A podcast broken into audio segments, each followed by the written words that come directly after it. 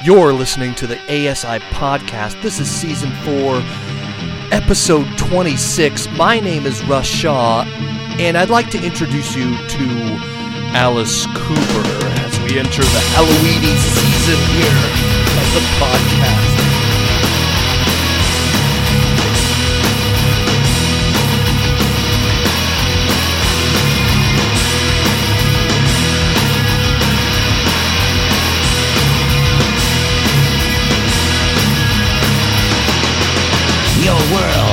Full of creeps. Zombies walk the street. Nine to five, barely alive. Have a beer, go to sleep, and start all over again. I got a medical place, got my own private space. It's my sanctuary. It's a castle of doom. I'm the king of my room. Just like Quasimodo. Let the world go away. This is where I will stay. In my sanctuary.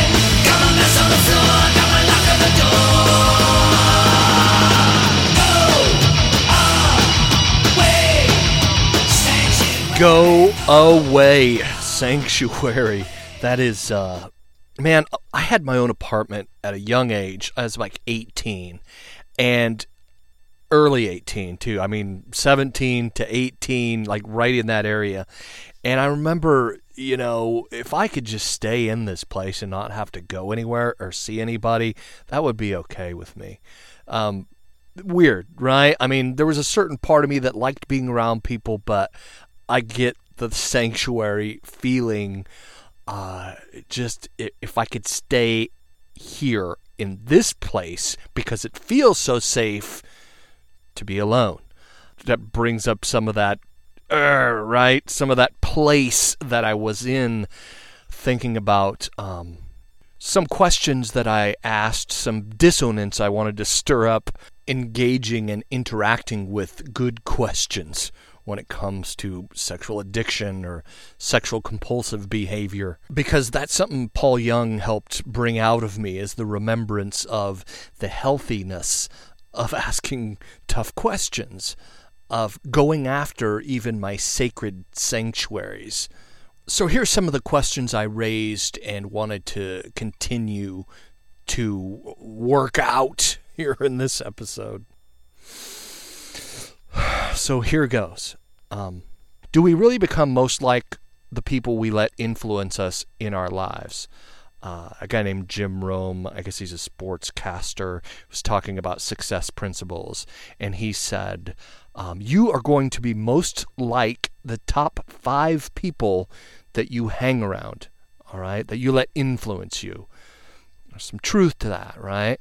Going into question number two, is sexually compulsive behavior a symptom of equating shallow relationships with acceptance and belonging? I would even add value to that. Am I valued because I can get laid? This part of me used to think that, man. Um, is there layers to friendship, companionship, and relationship? These are some of the questions that I, I stirred up, and and uh, we're going to talk about them as we reach into the candy bag, pull out the gum stopper jawbreaker, and suck the layers of flavor down to their chewy, gummy core. That's just a weird analogy right there. You're triggering me. Stop it. Uh, I did a whole show on that in the past. We can. That's a whole nother topic, man. I've been, you know, some of the social interaction, some of the people that I've been able to um, hang around and, and talk to, I've been able to see some of the gooey center that we all share, you know, interacting with some folks and what it feels like to be in that place, man, to be in the place of stuck addicted.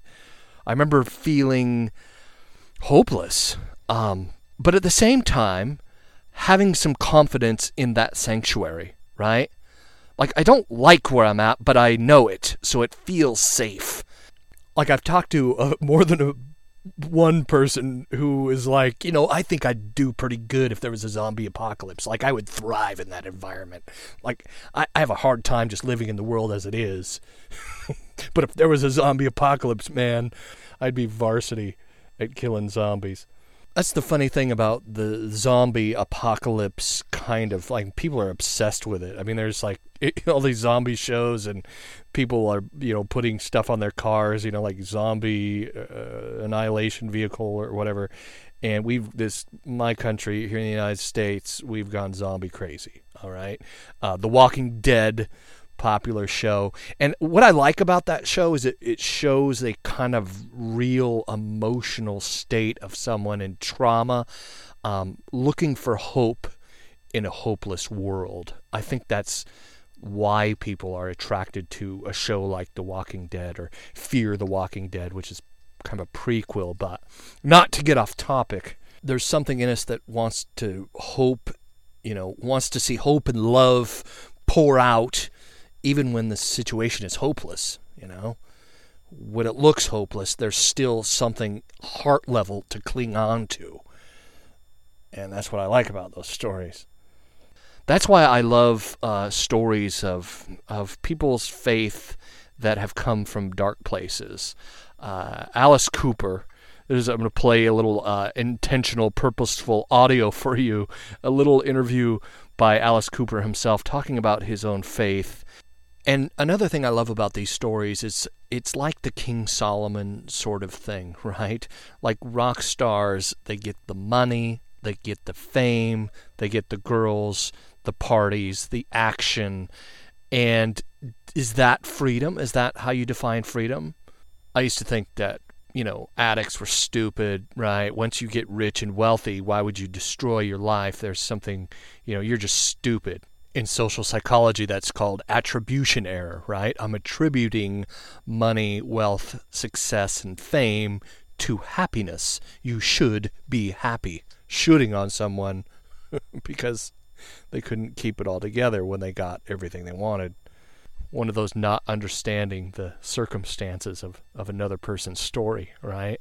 So I, I, I love these stories of guys like Alice how it works out in his life, how certainty works out in his life when it comes to knowing God, realizing that even in his hits, there was dark songs that had elements of hope in them that reflected something hopeful in, in a hopeless, dark character known as Alice Cooper.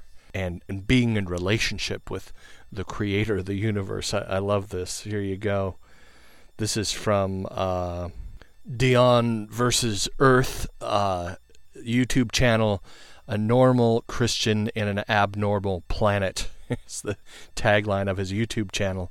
And he shared this. It also has a blurb at the end that it's uh, kind of copyright free info, so I feel safe playing it for you here today. And uh, here we go.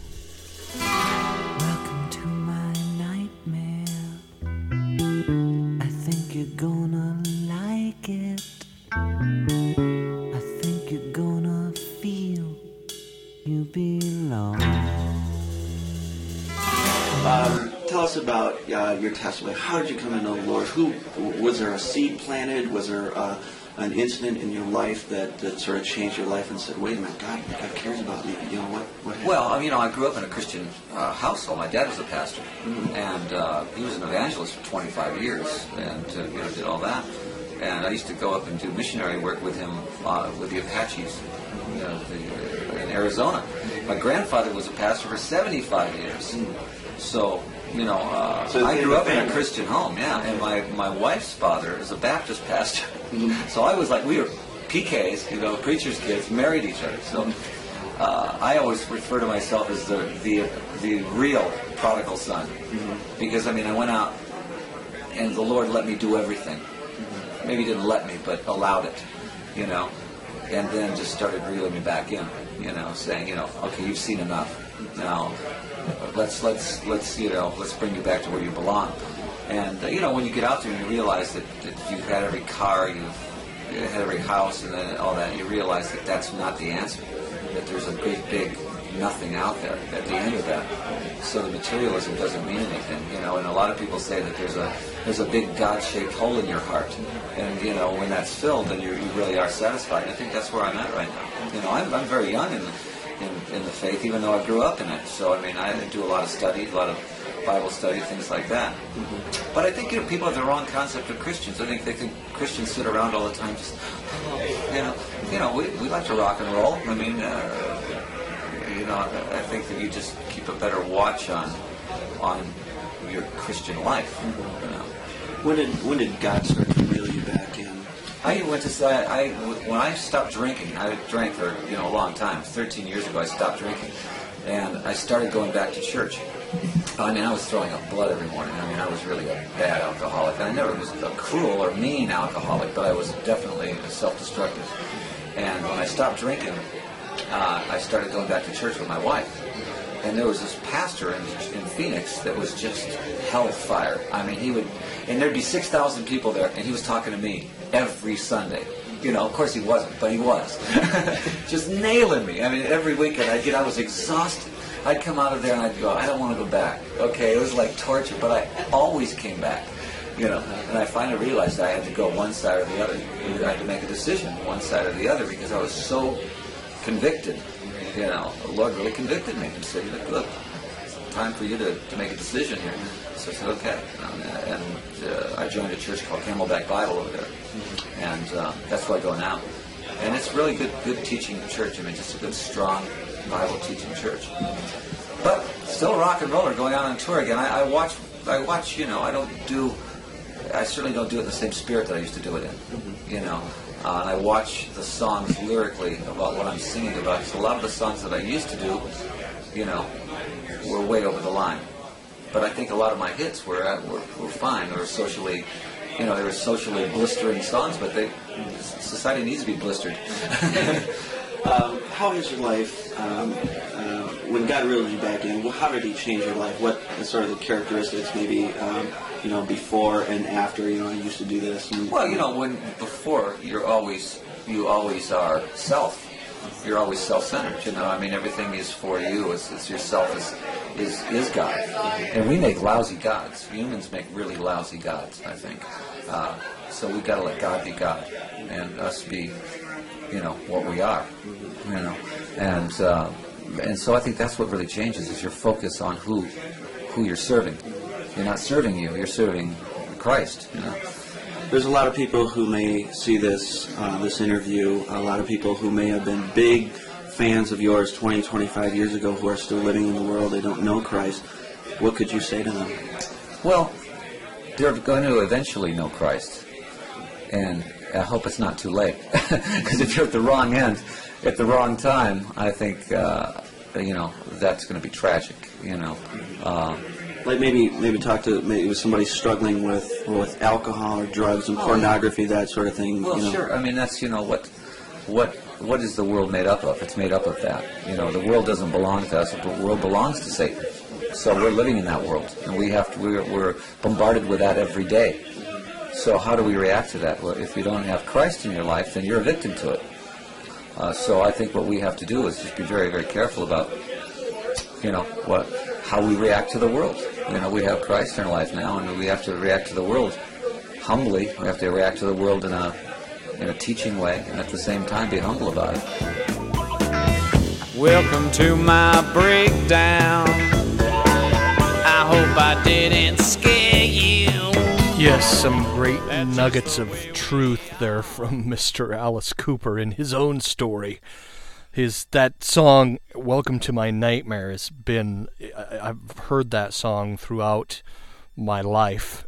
it was one of those weird kind of parts of the soundtrack of my life that um, welcome to my nightmare. Some it's almost the it, it's almost the theme of this podcast a little bit. Uh, me bearing my soul here and, and telling you you guys the listeners about some of the things that I've been through and what it looks like to actually have it. When it comes to the sexual addiction stuff man it, that was just so incredibly hard to break. The drugs um, drinking myself unconscious you know i still tend to self-medicate sometimes.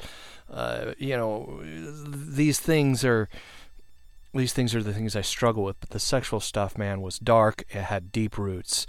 And getting into the the the nitty gritty humility of it was so incredibly important, and it's part of what I wanted to talk about today. Um, going to some of my story of my own testimony and my own return back to Christ when I had been away for so long myself. Um, it started with AC3. I, have told that story in the show and going to the, that church and the fact that you know, I, I, went to my mom going, hey, I could use some help. And the pastors, my mom's pastor, saying, hey, you know, the, these guys will meet with you. And just a really uh, cool, humble church in the uh, AC3 is part of the Willow Creek family of churches, and they do things much differently. Um, and Rick and Dan there really helped show me the grace of God. And that's a big part of my story, and it's something I wanted to touch on as well in answering some of those questions is self-forgiveness, you know, is something that a lot of other worldviews are not going to address. Um, part of my certainty in my faith, part of the fact that I'm not an agnostic, all right, there's this I've sensed this kind of thing, and I've heard some other podcasts and people talking about uncertainty and the new agnostic and their whole attitude being, um, you don't know, just admit it. Uh, the reason I do know is because of that that higher power, um, the fact that God moved into my heart, changed my heart, and and like Alice said, that change of the heart changes the mind it changes behavior over time. But we still need to be humble about our stories. So, you know, and leaving AC3, I had created a lot of damage there because I wasn't completely honest in the beginning about how bad my sexual compulsion was. Um, and the way my my wife reacted to some of the community there, and and it was uh, we we ended up leaving that church and finding Mars Hill Church and and Mark Driscoll. I I remember hearing him speak to me much like Alice said in that interview where the pastor kept like he was the only guy in the room, right? Like Mark Driscoll spoke to me like that and convicted my heart. And that was good, right? There was some heart movement in there. Um, learning to trust and forgive aftermath of Mars Hill Church because the issue with Mark Driscoll is that he had convictions that were kind of going out there, right? Like he wanted you to believe how he how he was convicting the heart, how he was preaching the message. You know, he had this. People were calling him like a a reincarnated Charles Spurgeon or something. It was just weird, right? Like he's this rock star preacher, and I think he started to believe his own hype. And I don't know. I don't know Mark's heart. I'm not going to, eh, you know, speak to what may have been motivating him or not.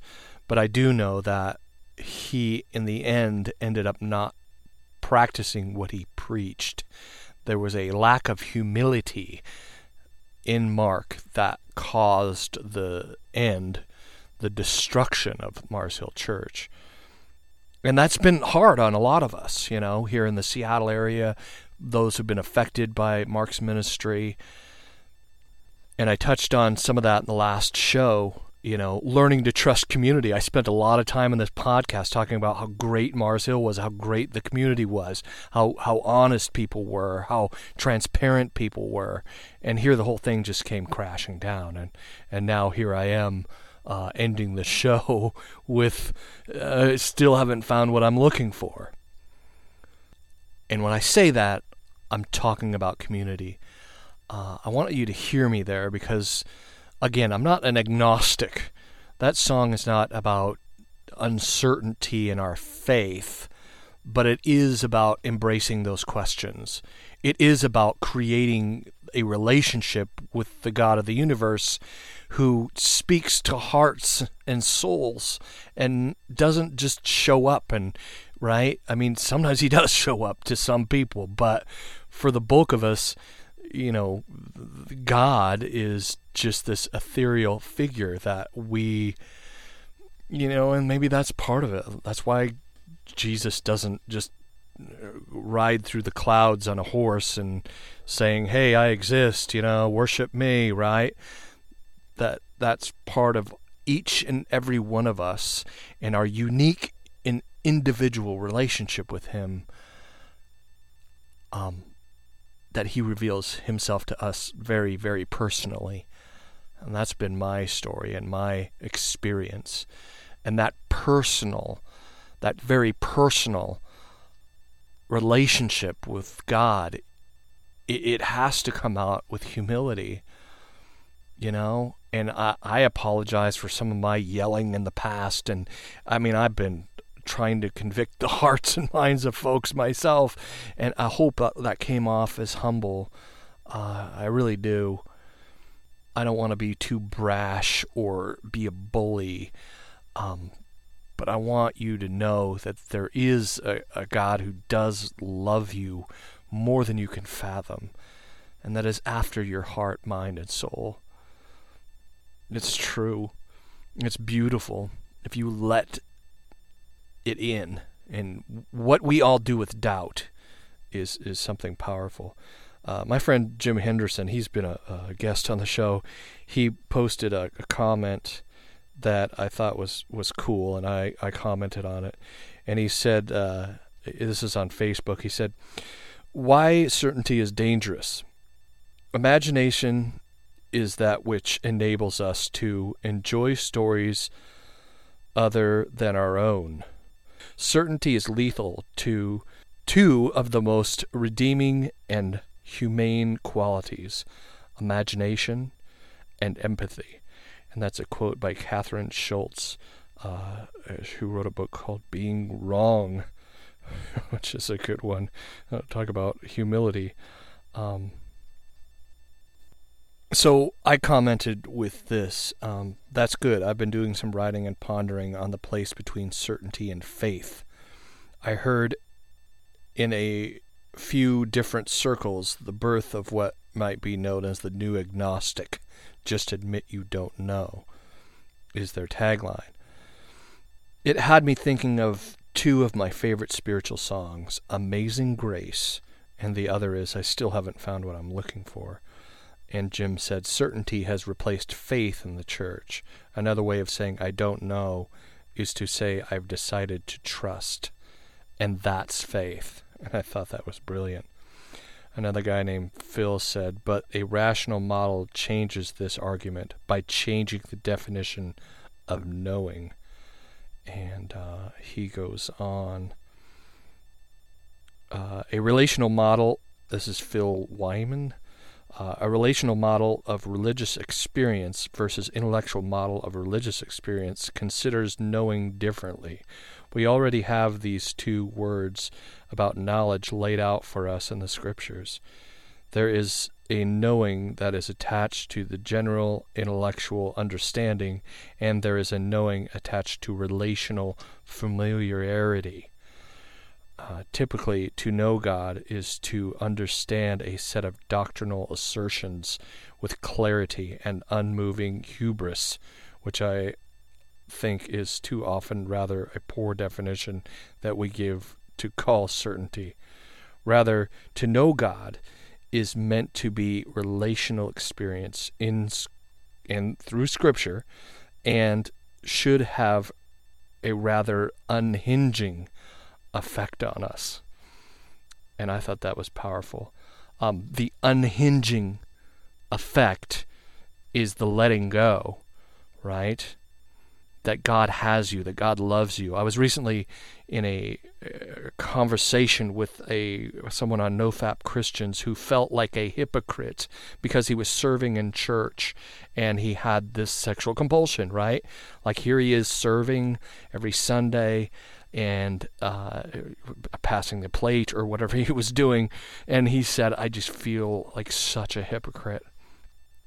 And my my reaction was, why? You know, like we're all hypocrites to a certain degree, and you know, you struggling with that gives you that that's that unhinging. You know, like you know that the, it's a sin, right? To use that word, sin, which is the you know psychology has redefined the word sin as as dysfunction, right? Addiction, compulsion. Uh, depression, anxiety, I mean, all these different words of it's sin. So the thing that's wrong is that you feel unworthy about doing what you do in church. And there's something to that. But that's that part of the Holy Spirit's conviction. And it's not that you should quit because when you start walking away, I don't know how your story is going to play out, but I do know that there had to be some um, deconstruct, reconstruct around my faith and some trust in God over my intellectual, you know, feelings or that I have to understand everything.